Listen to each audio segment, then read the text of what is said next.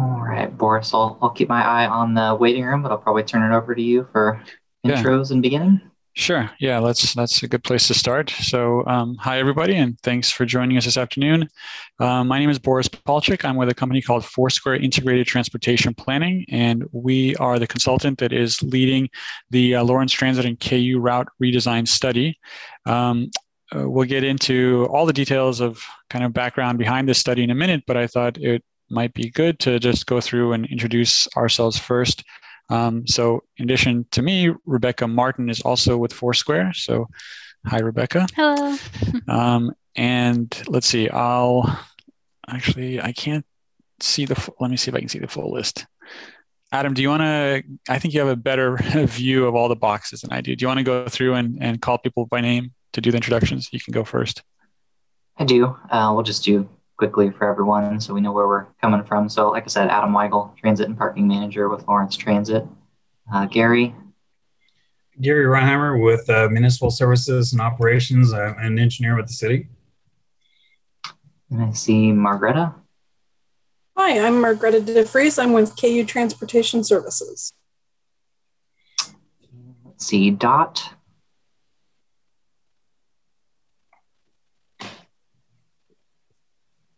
Hi, I'm Dot Neri. Um, can you hear me? We can, yeah. Mm-hmm. All right, I think Dot maybe went back on mute, but we, we saw you there, Dot. So sorry, uh, sorry.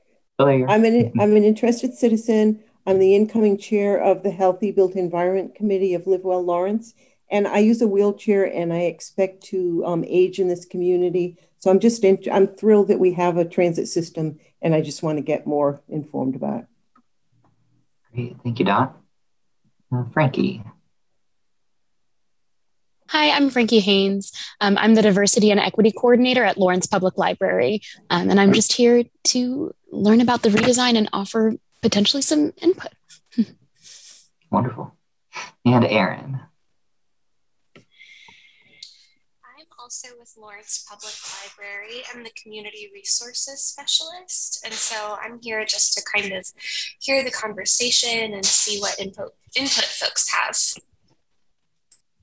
Okay, great. Wonderful. Thanks. Um, so yeah, we, we've actually been doing these meetings, a series of meetings like this one, um, all week. Uh, and we've been meeting with different stakeholder groups. Uh, we had some meetings that were just general public meetings. We had some meetings that were specifically aimed at university affiliates, um, uh, major employers. Um, I guess that's kind of all the categories, but um, but yeah, we've been trying to get a diversity of viewpoints um, on this project, and so we're really interested to hear what all of you have to say today as well. So we'll start with just a little bit of background information on this project. Um, so the Lawrence Transit and the University of Kansas have been working pretty closely together for several years to try to create as, as seamless a um, you know tr- transit network in the city as, as possible. Um, the routes kind of come in three different categories. There are 10 routes that are really designed to serve, you know, city residents broadly. There are eight routes that are designed, um, are specifically really um, designed around the university's needs and serving university affiliates. And there's two routes that are coordinated routes. They're, they're jointly funded um, and they're widely used by kind of both university community and, and the public um, overall. So the, the systems uh, jointly publish a, a rider guide um, that outline, you know, the schedules and the maps and, and so on um, to, to allow people to have all the information really um, in, in, one, in one booklet. In 2019, um, before the pandemic, the two systems were carrying approximately 3 million people, 3 million passengers uh, annually. That ridership has declined a bit due, due to the pandemic, of course, but um, it's back on the upswing and hopefully will return to pre pandemic levels before too long. Um, one big change in the community that many of you are probably aware of. There's a new transfer center that's currently being designed um, and, and developed um, at the southeast corner of Bob Billings Parkway and Crestline Drive. So there have been a series of community meetings about that topic as well. Uh, we aren't going to be covering that too much in in this um, meeting, but we are aware and are closely monitoring that project uh, as well because they are related. So the, the goals for us on this project are to analyze the existing system or, or, you know systems i guess and to identify the strengths and weaknesses of each route uh, as well as opportunities to improve and potentially expand service. Um, when we're talking about ways to improve service, we, we mean uh, improving the overall system efficiency, the overall kind of user experience, um, and also ensuring that there's a smooth uh, integration of the new tran- transit facility being developed on Bob Billings uh, when it's ready to open. So as we uh, study the current services, we're not limiting ourselves to kind of the same service model as currently exists as potential future solutions. We're looking at a variety of innovative new service models, and we'll talk a little bit about those in, in the future. I mean, in uh, the next few few slides. But um, there are concepts like ride-hailing integration, microtransit. So we'll we'll talk about that in a second. Um, we also want to assess the impacts, the, the budget and service impacts of implementing a fare free system. That's a topic that's been discussed uh, quite a bit in, in you know, recent months and, and years in Lawrence. Um, and so there are impacts to, to that sort of decision if, if it's made. So that's part of our scope as well. All right, so the approach that we're taking on this project is to try to um, understand kind of three overarching questions. And that is what does the market say? What do the numbers say? And what do the people say? When we talk about the market, we mean the underlying environment in which transit service has to operate in Lawrence. Things like density, things like land use. Um, and we'll talk about that on the next slide. When we talk about the service analysis, we're referring to how, how service is performing today, what's happening on the ground in terms of ridership and productivity and on time performance, things like that. And then the third piece of the puzzle is is you, all of you, and other stakeholders in the community. Um, what uh, the views of the of the public are are very important to us. Um, they help us understand the priorities and the preferences of current riders and prospective riders. So as we move toward developing uh, service scenarios, we we want to we want to ensure that they are reflective of these priorities and preferences that we're hearing about on you know at meetings like this. So as I said, the market analysis is looking at the underlying environment. So um, top uh, of the list on things that we look at is density. So density is really, really important for the success of transit service, especially what's called fixed route transit service. So fixed route transit service is where you have buses operating, you know, along a set alignment with a set schedule. Um, that that type of service requires a minimum density to be to be successful. Typically, um, that density that we like to see for fixed route service is more than five people or jobs per acre. So this map is showing um, it's color coded based on density, and areas in yellow um, are areas that do have that density of at least uh, or more than five people or jobs per, per acre. Areas that are orange and red have even higher density. So you know higher density areas can support even more service or more or more frequent service and then lower density areas that are green or or gray on this map those areas may have a need for transit service but fixed route service may not be the way to go there are other approaches what's called demand response service um, that's where you know buses only operate if if requested rather than you know operating along a set schedule.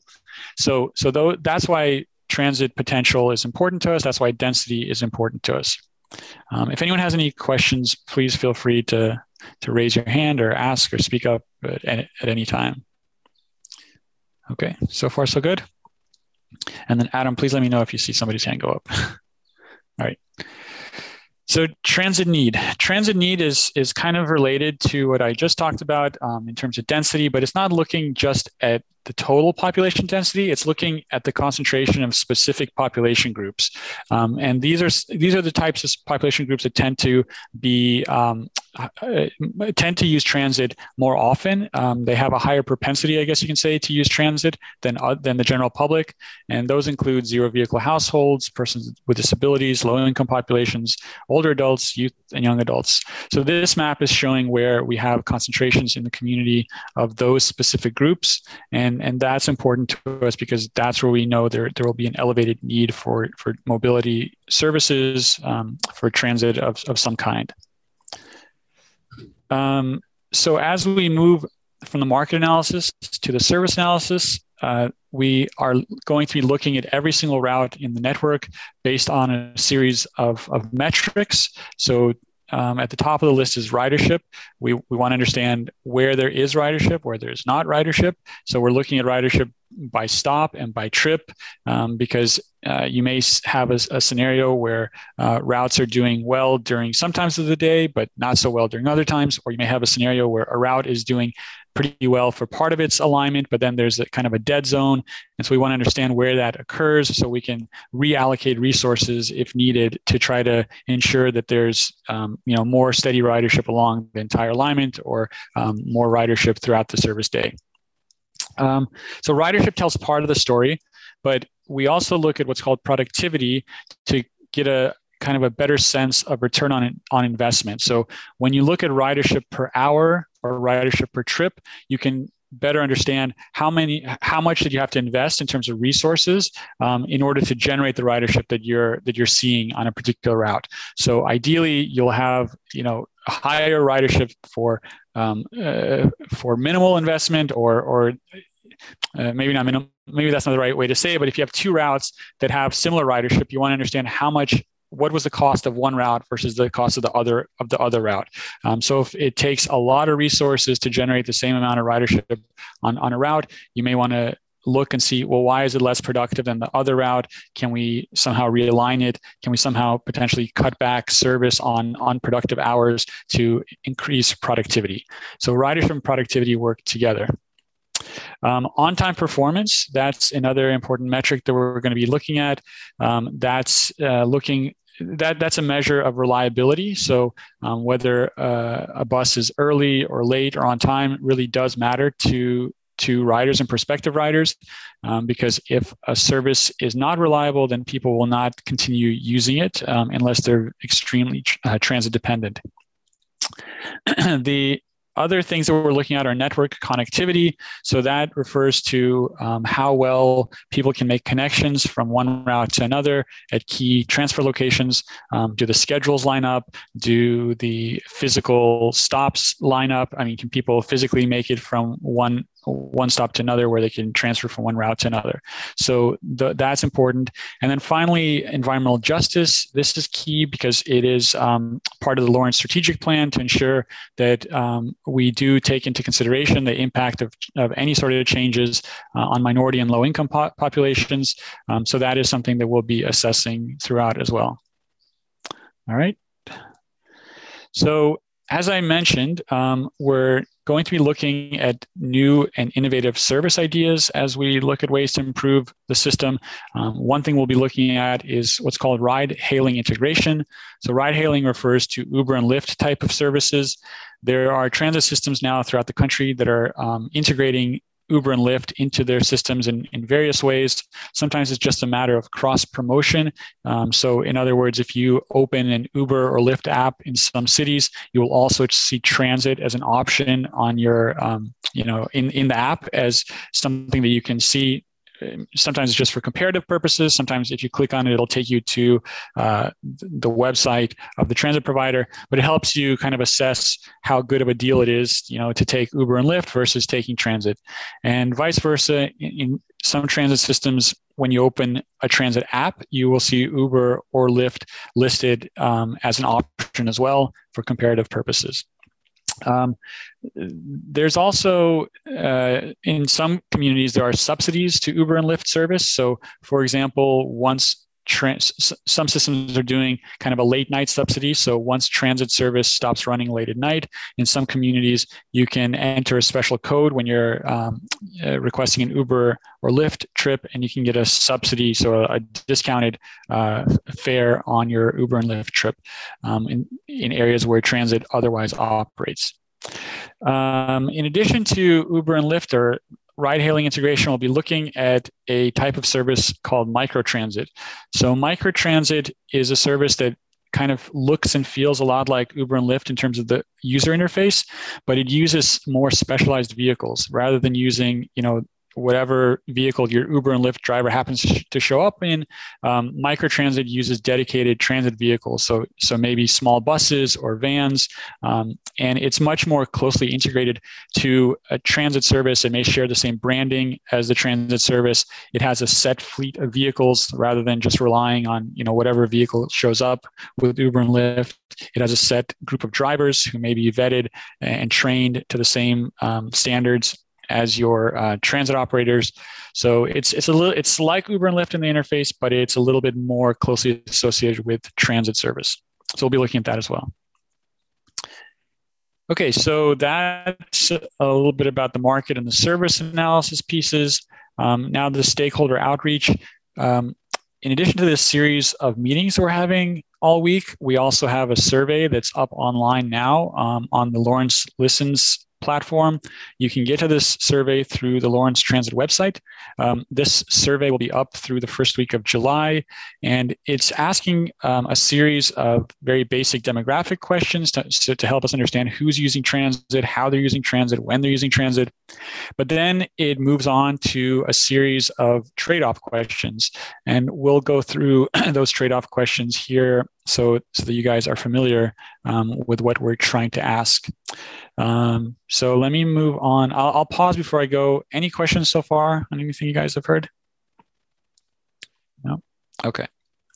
So in this survey, in the survey that's online, um, the first trade-off question is asking people if they prefer longer hours or more frequent service. So for context, the transit service, Lawrence Transit Service is currently provided from six in the morning to eight in the eight in the evening.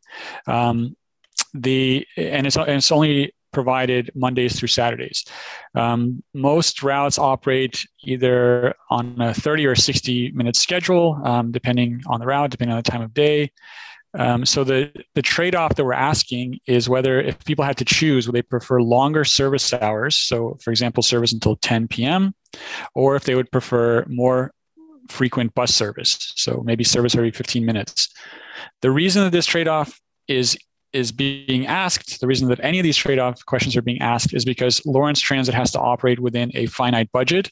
So as we move toward, you know, planning or redesigning the service, we are going to be faced with difficult decisions to make. So we want to understand what is the priority of the community um, if if forced to choose which of these is, is more important to you. So I'd, li- I'd like to hear um, any feedback you guys have. If you had to choose, would you prefer longer service hours or more frequent service?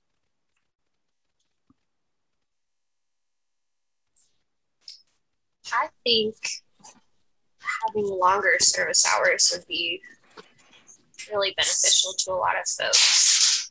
That's such a hard decision, though, deciding between those two things. Jeez.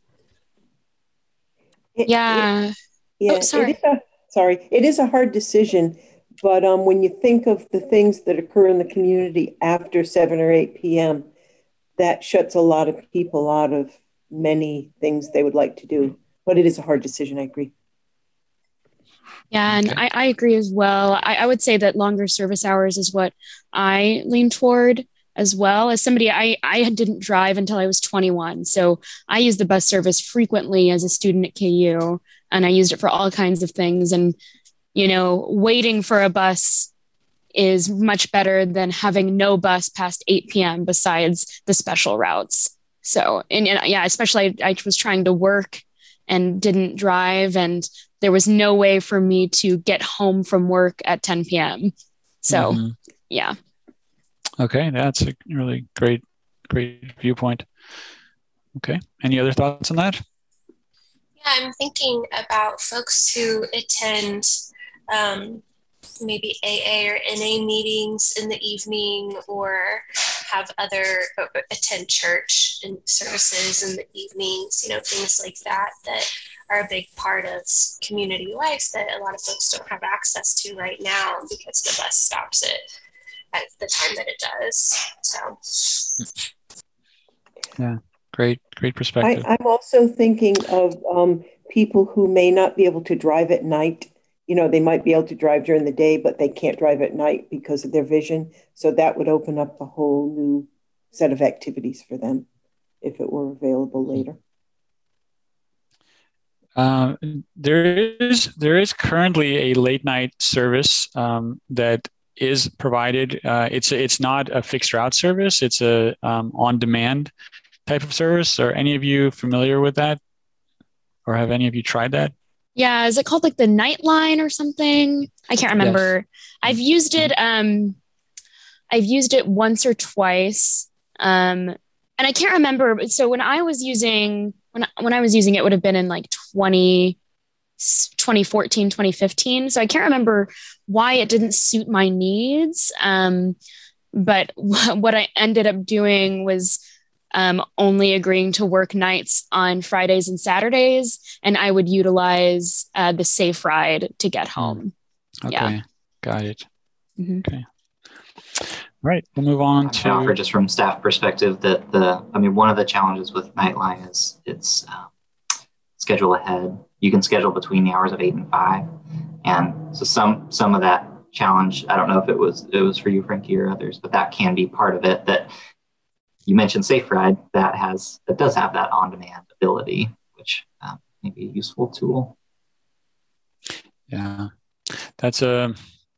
I, I know. I think Dot had a put it in chat that thanks for the definitions. I think she was referring to the microtransit and, and the um, integrated um, shared or integrated Uber and Lyft type of services. So that is an important distinction that microtransit as I described it, is is an app-based um, technology. So it usually it can be dispatched, and you know the trips can be requested directly by riders, and so the lead time is is quite short. So it's not like you have to book you know 24 hours in advance, which many dial-a-ride type of services um, required in the past. Um, you can book in you know almost real time similar to uh, Uber and Lyft. So that is an important distinction. So, is, is the microtransit does it use accessible vehicles for wheelchair users? Yes, it it it can you it it can use it, many of the vehicles are the same vehicles that are used for like a paratransit service. Um, uh-huh. So they're yes, so they can be accessible. Mm-hmm. Thank you.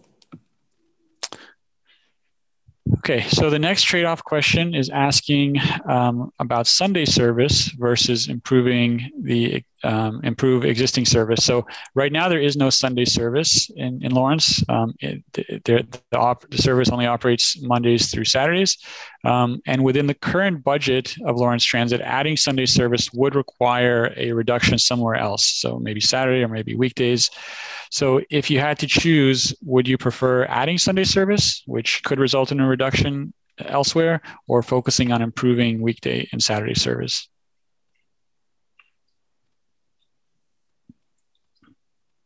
Anyone wants to weigh in?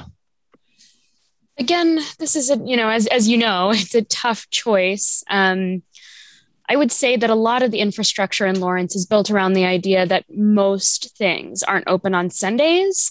So mm-hmm. I feel like we would be missing more if we were to take away service from the the usual days.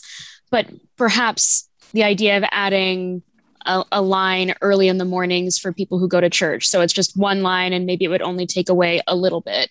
But I lean toward, um, you know, leaving Sunday service off and maintaining service as it is.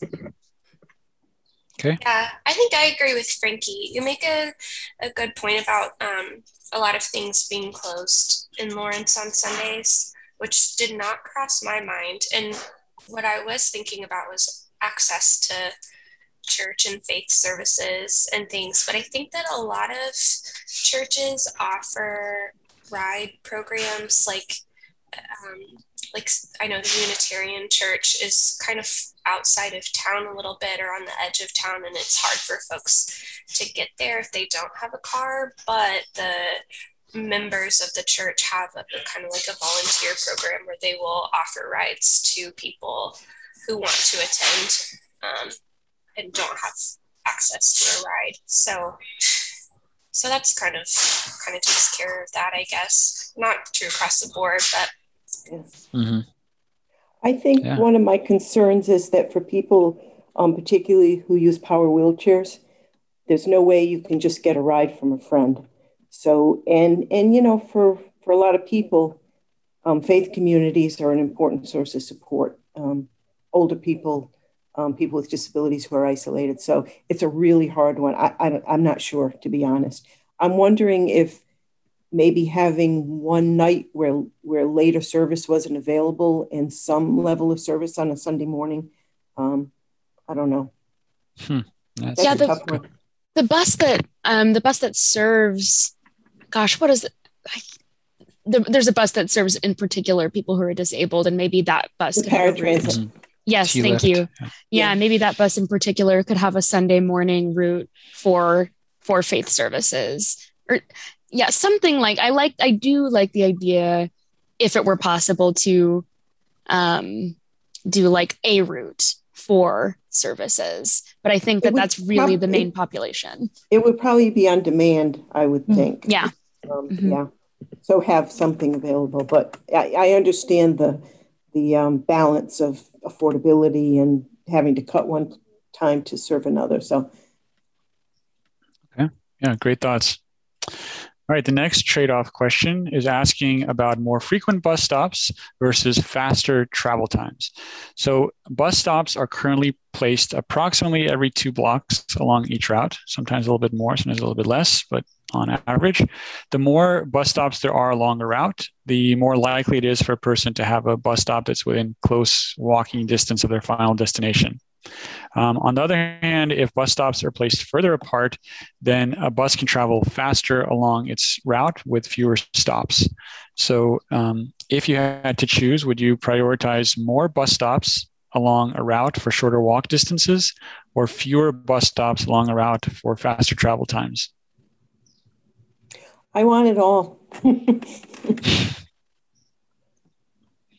yeah, these are tough, tough yeah, choices. They are. They are. I'm wondering if um, if one or the other will discourage ridership, and I'm wondering if in a community that um, has a lot of senior citizens as well as students, um, but is labeled a retirement community, if spreading out the stops would make people less likely to use the um, fixed route. I don't know. Yeah, yeah. I, I think that it you know, which one of these is better may depend on the route and who mm-hmm. it's serving. So, like in the case of students, it may be more important to them to get to a class quickly and mm-hmm. they allot a certain amount of time to walk, you know, a quarter mile to a bus stop. Whereas for um, the senior citizen population, it's much more important to be able to get to a stop quickly, get comfortable, and be on the bus rather than be somewhere quickly. So, I feel like both of these things could be implemented differently depending on the route. Yeah, that's those are really great thoughts. And you're absolutely right. There's not a single um, right answer to any of these. okay. Um, you know, with that with that in mind, though, if you have if you know of anyone else who may not have yet taken the survey that's online, please encourage them to do to do so because we are trying to see since these are such difficult choices with no right answer, we are trying to see which way the community sort of comes down um, in you know the, the majority of, of respondents uh, one way or the other to give us a sense of priorities. So, okay, so the next question is uh, kind of similar, but um, with some differences. So it's more service coverage versus more service frequency. So the way that service operates today, buses operate on major arterial streets such as Iowa and 6th Street, but then in many cases also operate along smaller neighborhood streets. So serving those smaller neighborhood streets does um, bring buses closer to a lot of people, more accessibility, um, but keeping buses on major on the major streets could allow for more frequent service on those major streets because you aren't stretching the, your resources quite as thin. So if you had to choose, would you prefer buses running more frequently but on fewer streets, or buses running on more streets but with less frequent service on any given street?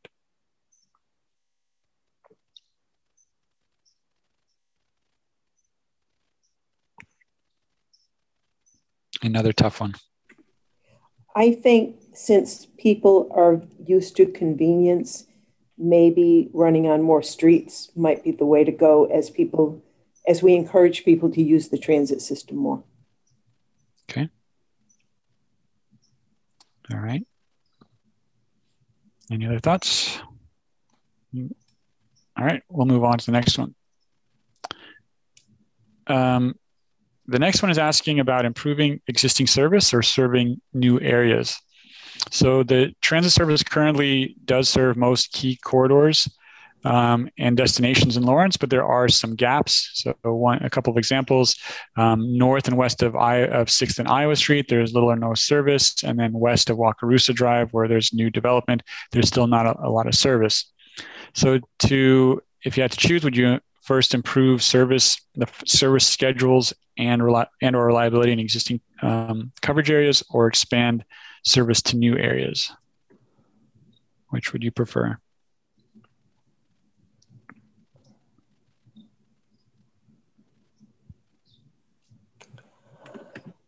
Hmm.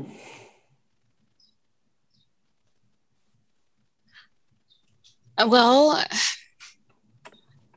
I think it's silly to keep saying these are tough questions. They're all tough questions. That's why you're having focus groups. um, mm-hmm. But uh, so I live in North Lawrence and I've lived in North Lawrence um, two different times. Um, and I would say that uh, the majority of the population in North Lawrence would be minority, marginalized, or lower socioeconomic status. So, as far as hitting goals on the city's strategic plan and you know better serving minority communities, um, it would be important to expand service in North Lawrence in particular. But now, as far as service west of Wakarusa Drive, I would posit that most of the families who are living west of Wakarusa Drive have a vehicle. Um, if you were to look at now, I could be wrong that this is just, you know, from what I've seen, you know, um, but I would say like look at the socioeconomic information for people west of Wakarusa and look at the socioeconomic information for people who are living on the north side and you know, people west of Wakarusa are more likely to be able to afford a vehicle. Um, so between the two, I lean toward North Lawrence. Um, but there's always, of course, something to be said by making the service that we have now as best as it can be. So, yeah, you you you put that like almost perfectly. Um, all of everything you said is exactly the considerations that that we have. Um, there that's why we look at transit need, which is a little bit different than transit potential, because obviously there are some areas that have that higher transit need, but don't have great potential because of something like lack of sidewalks or, or you know land use issues. And then on the other hand, you have areas that have high potential but fairly mm-hmm. limited need because like you said there's high vehicle ownership even though like they may actually have really good pedestrian environment so it's it's a it's a challenge. Um, yeah, so there's a lot of considerations. Yeah, this is a great point. I mean, North Lawrence in general is missing a lot of that infrastructure.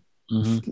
Um, and yeah, the only way to fix it is to fix it slowly and notice it. So, oh my goodness, yeah, yeah, and of course, there's places where you know maybe the adult population has cars, but maybe there are kids in the home um, that still need to get to school or need to get to work or need to do whatever, and they are potential riders uh, if given you know an option to to, to become riders. So, lots of different considerations.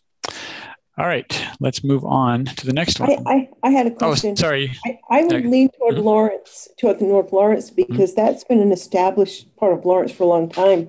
Spreading out to the outer reaches, um, I just see that as less of a priority than an established part of town. Just my, I don't live in North Lawrence. Okay. Either, yep. Mm-hmm. Of course, sure. I might also just um, highlight Sally had put a couple chats in the comments that that um, are, are, kind of answered by your discussion around transit potential and transit need. But uh, one of the questions was, is there any way to find out if people living in new areas would need to use transit?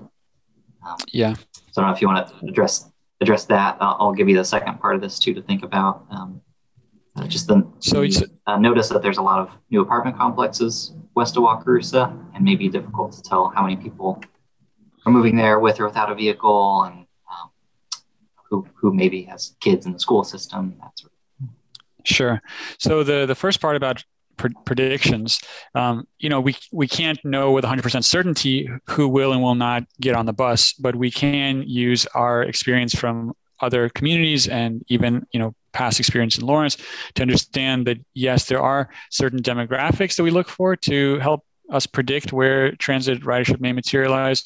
There are also certain land uses that help us understand, you know, if you see a large retail center, um, a, a, big box, you know, Target or Walmart or, or whatever, you would expect to see more ridership um, out of you know that kind of environment than something like a um, I don't know like a, a, community park. Like yes, parks are, are important for sure, but when we prioritize um, you know serving one area or another, there are certain land uses that help us predict. You know we're going to see we're definitely going to see strong ridership there versus not not somewhere else. So um, so yeah, we do our best to predict these things. Um, and then the other part of uh, apartment complexes uh, popping up on Wakarusa. So that that is exactly one of the land uses that we look for. So multifamily housing is is definitely uh, like a red flag where we know yes, we're probably going to see ridership there. Um, and not only do we see ridership there, multifamily housing spells density. So it has like the characteristics that you would like to see to ensure the transit will be a success. Um, medical facilities are another place we look for. Educational facilities are another place that, that we look for. Um, large employers. So there, you know, there's a, a whole series of, of land use uh, clues and demographic clues that we look for. Does that answer the questions? Okay. So the next question in the list of trade-offs is asking about this, um, you know, the question about fares and whether they should be eliminated. So transit service in Lawrence and most communities is supported by a number of different funding sources. Uh, that includes federal funding, state funding, and then onboard fare payments. So um, a reduction in any of those uh, funding sources would impact the ability of the transit provider to maintain you know current levels of service. So uh, lawrence transit has been exploring the possibility of eliminating the current $1 regular fare for all riders. So the question that we're asking is if you had to choose would you choose to maintain existing fares the $1 per ride for most passengers or to eliminate fares which could result in service reductions on some routes? So any thoughts on that one? Frankie. Yeah, sorry if I talk so much. Um, so, um, you know, my thought is that re- taking away fares all o- across the board would provide more positive outcome than um, the reduction in, in, services. However, you know, if I looked at the reduction in services that it would result in, maybe I would think differently. Um, and maybe the bus could be like a museum and ask for a suggested donation from folks who can.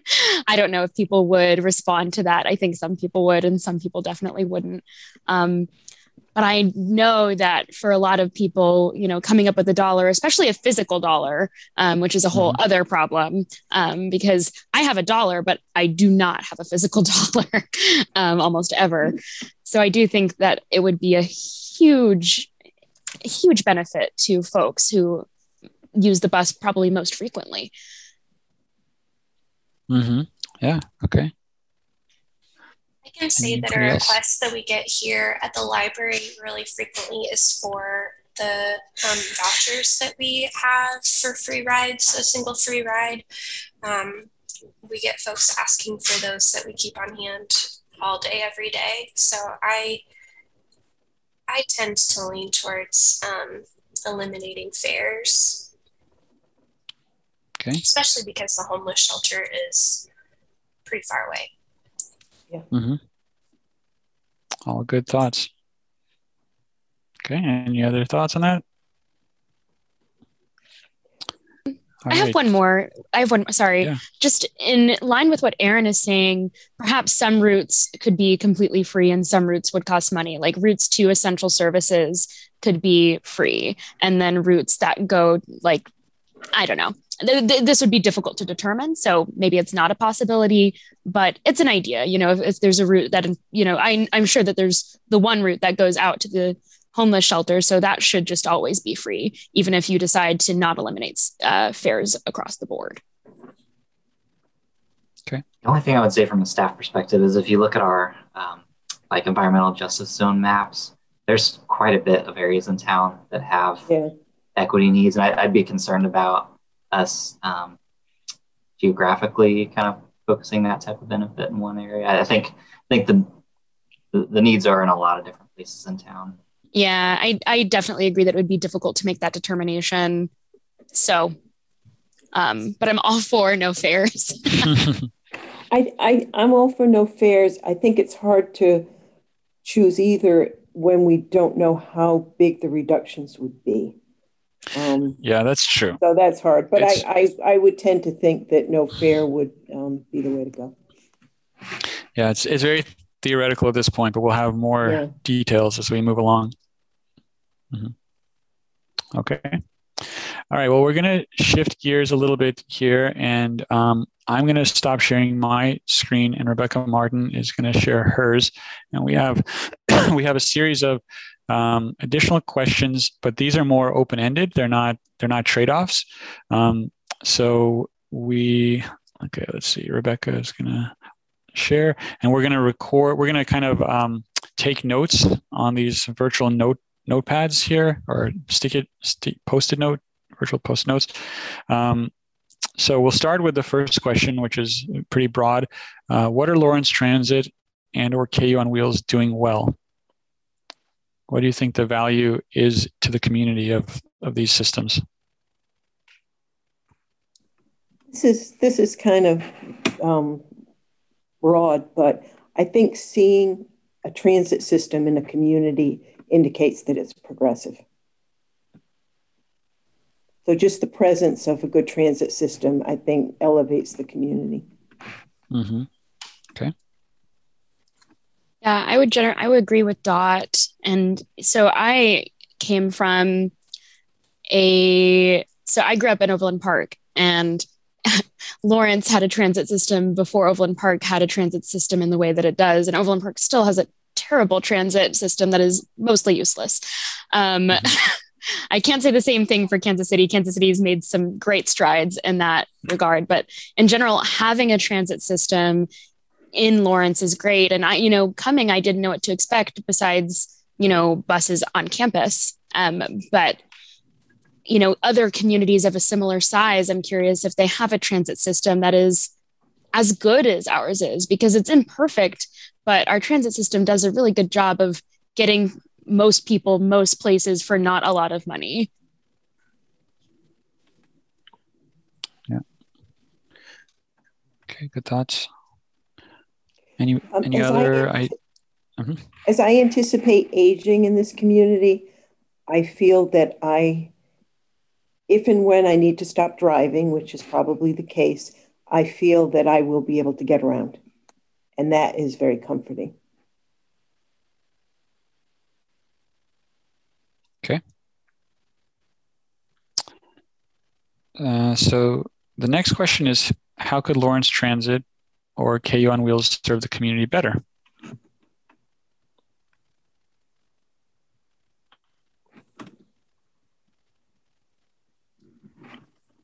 Any thoughts on, um, you know, maybe something you've been thinking about when, I don't know, using the service um, in the past or thinking about using the service, but something kept you from using it?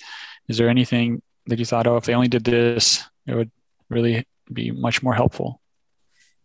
I really think um, the biggest thing.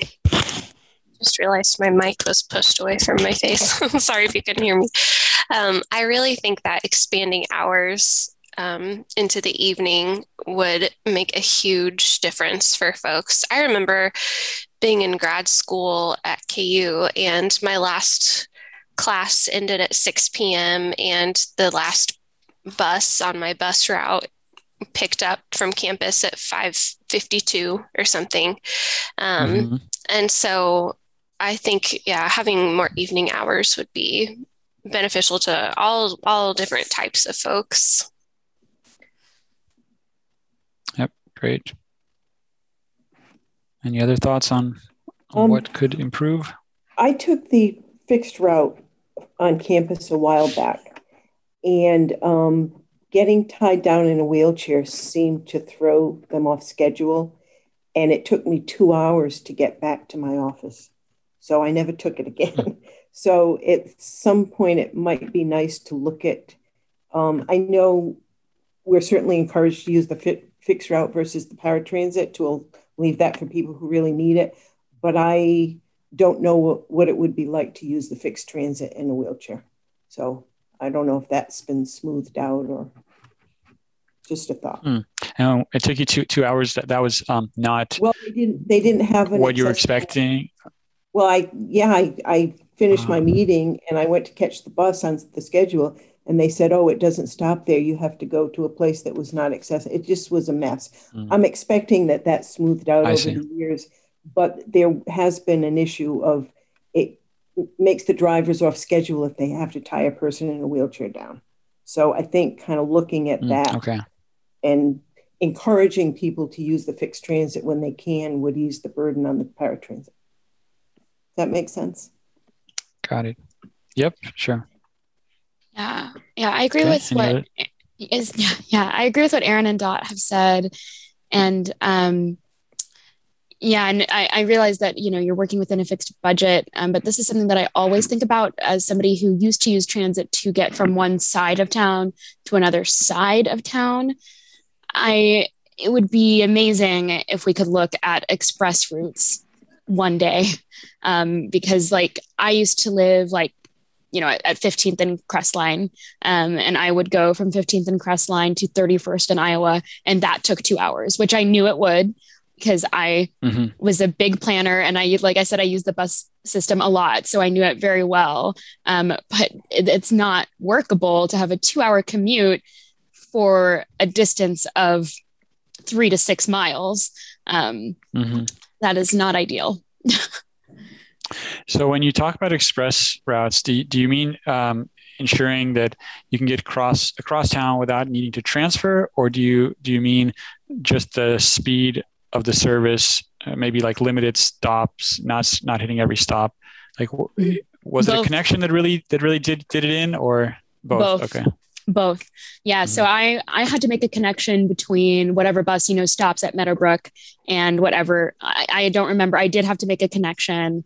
Um, mm-hmm. and but I also there's just a lot of stops, of course, because there's lots of stops mm-hmm. between there and there. Mm-hmm. And of course, you know, an express line would mean here is the place where you can pick up the express line and here's the place it stops and this is the only these are the only two places but i do think that mm-hmm. for folks who have to go across town um, that could be useful now you have the data on ridership that i don't have but um, mm-hmm.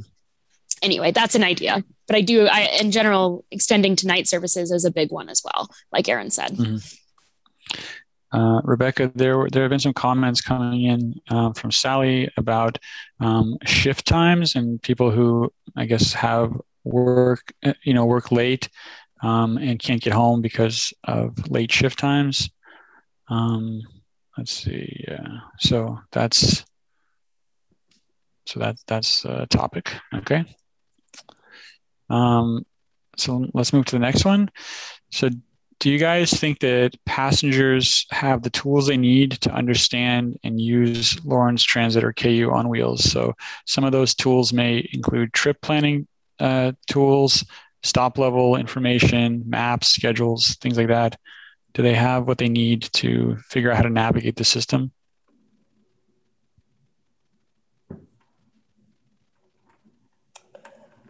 In your experience, know. did you feel Mm-hmm. Sorry, go ahead. I don't know. I don't know enough about it. I I um I didn't feel I was prepared, but that was a one-time thing, so I don't want to base it on that. I'm just wondering, like for I think the transit system does do some travel training, say for people with intellectual disabilities.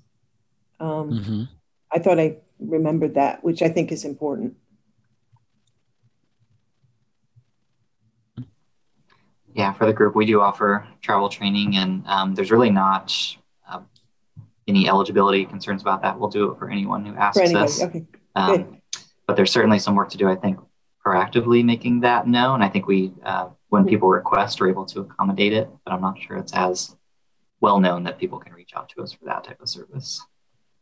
Uh, Adam, I have a comment kind of in the same vein. I, so I became a bus expert as soon as I got here and you know i was an 18 year old so i would say that we do a pretty good job but i worked really hard to get that information um, because i knew i was going to need it and i also utilized a service and then i don't know if you still have it but i did use it a lot um, as a college student where you would text a number and it would tell you when the bus was coming i don't know is that still available is so we have um, we have one app that shows you real time location of buses, and that same system allows you to text, um, and it will tell you. So that way, if you have a smartphone, you can see the app. If you don't, you can use the texting service. Yeah. Um, mm-hmm. Yeah, I, I love that we're service. Working towards having that real time information also available in like trip planning apps. That's mm-hmm. the gap that we still have, where mm-hmm. the current app you kind of need to know what route you're already looking for or stop mm-hmm. you're already looking for. Uh, there's I think there's some work to do to get it into apps that also help you plan your trip and you can see the real time information. Yeah, yeah. And I'd say that in general, I use that service a ton, but nobody knew about it. Like I'd be the one person in the group who'd be like, oh, I can text and see when the safe bus is going to get here. And they're like, wait, what? You can do that? And I'm like, yeah, just hmm. text this number. And so I think you know and and it sounds simple when you're like oh we just need to get the word out but how you get the word out is surprisingly mm-hmm. difficult sometimes. Yeah. But um, people knowing about the resources that you do have to learn the bus system, I think, is essential because you have good ones. Um, but I don't think everybody knows. Mm-hmm. Yeah, really good insight. Okay, um, let's move to the next one. So, do Lawrence Transit and KU on Wheels provide an inviting passenger environment? Uh, th- that could mean at the stop level, that could mean on, on board buses or interaction with their staff. Do you guys feel like it's an inviting environment?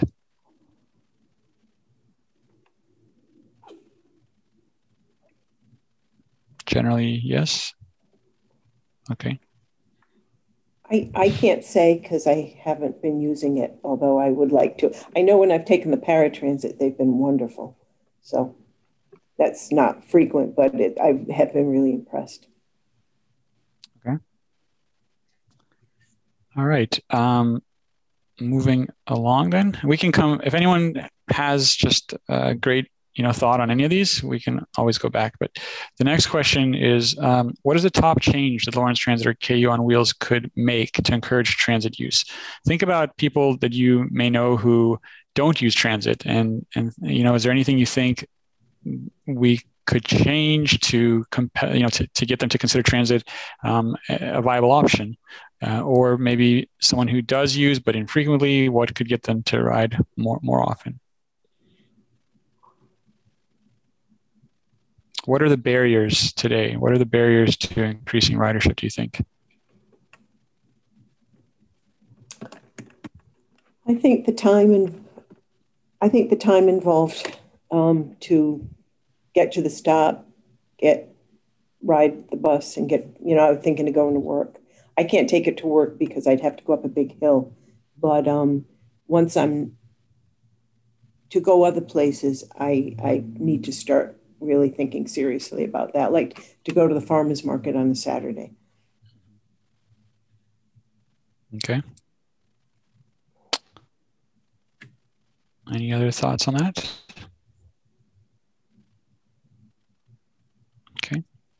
Well, if not, we can come back to it later. Uh, well, let's see. There's a comment from in the chat. The schedules uh, and length of time of travel. Mm-hmm. Okay, so back to the kind of the theme, I guess, of uh, a little bit faster travel times, um, maybe later hours potentially. Okay. Um, so then the, the last question we have is are there other communities that you think get transit right and could serve as a model for Lawrence?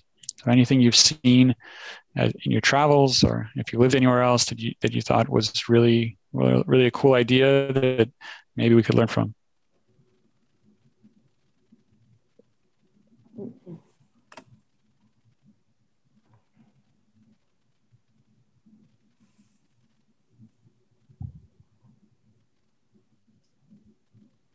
Okay. I'm not informed enough. mm-hmm. Yeah, I, I don't typically use transit in cities of our size when I'm not here. So I've utilized transit, you know, um, in Kansas City and in New York City and Chicago um, and in Seattle, but I haven't used transit in a small city or micro city or whatever you want to call us. Mm-hmm. Um, and so I think that we have, you know, a unique situation and unique ridership as far as, you know, the size of community we are, the size of our main city, and the fact that we also have rural community members that surround that main part of our city. So we, I don't know, I feel like we're unique, and I don't know if that's useful to you. Hmm? No, it's true. It's it's really it's cool that you kind of notice the distinction because sometimes we have these calls, uh, these types of meetings, and people are like, well, I really want a monorail in my community, and it's like a fifty thousand person town. So yeah, yeah. Mm-hmm. I, I, guess I would challenge you though, Frankie. Like we don't, uh, we obviously aren't as big as those places, but I, I guess I'd still be interested in what aspects of those systems you liked. I mean, we can always think about how we adapt the things that you like from big systems to what mm-hmm. we can afford and what we need. You know, monorail less likely, but um, if there are other aspects of those systems, I think we'd be interested here in that.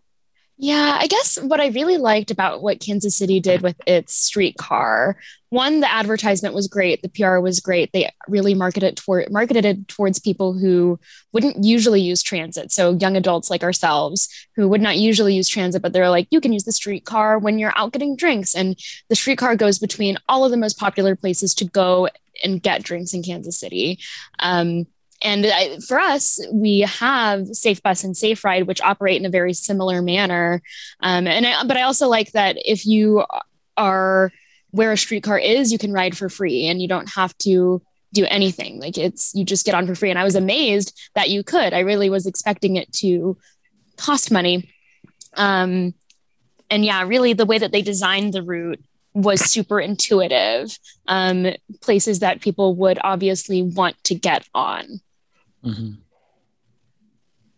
You know, I grew up in an urban area and I'm old enough to remember when people chose where they lived based on how close it was to a bus route. Um, and I think, um, do we, do, do apartment complexes in Lawrence advertise that they're near transit stops? I think we see some of that. Yeah. yeah the other thing is, I think I think we got to figure out a way to make it cool to take the bus, like a challenge. This is Margretta. Like, they do. A lot of apartment complexes on KU routes do advertise that they're on bus routes, and that is a thing that many students are choosing is locations to live based on access to the bus routes. Oh, that's that's good to hear.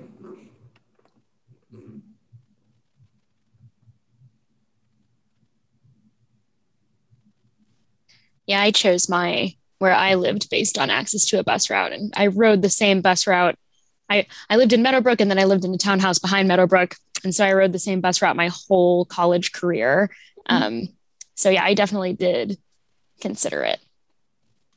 So uh, Sally pointed out that uh, there are some complexes that actually have their own uh, shuttles, their own transit service, which is true.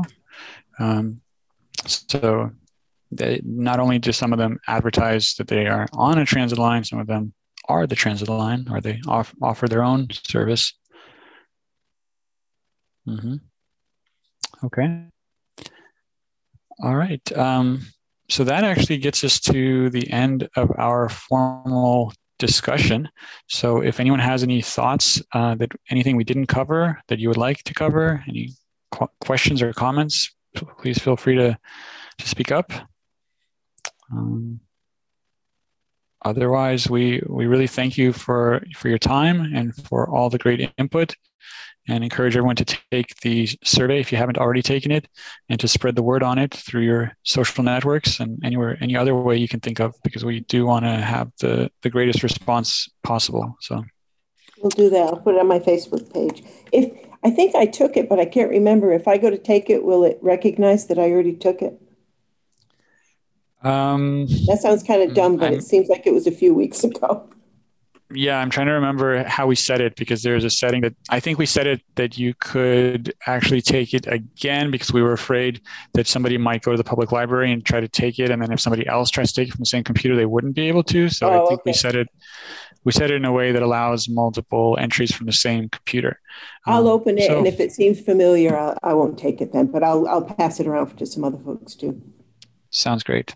If Dot, if we see a couple of sets of answers that are the same, we'll yeah, okay. we'll know it's got your fingerprints on it. So go ahead. I'll be discovered. Yeah, yeah I'll be outed. Okay. yeah. All right. Well, thank you all again. Thanks very much, and um, we look forward to meeting again in a couple of months. We'll, when we have some service scenarios developed that we um, will run by you and, and get your your input on. So thank you all. Thank you. This was helpful. Okay. Thank you. Bye bye. Everyone.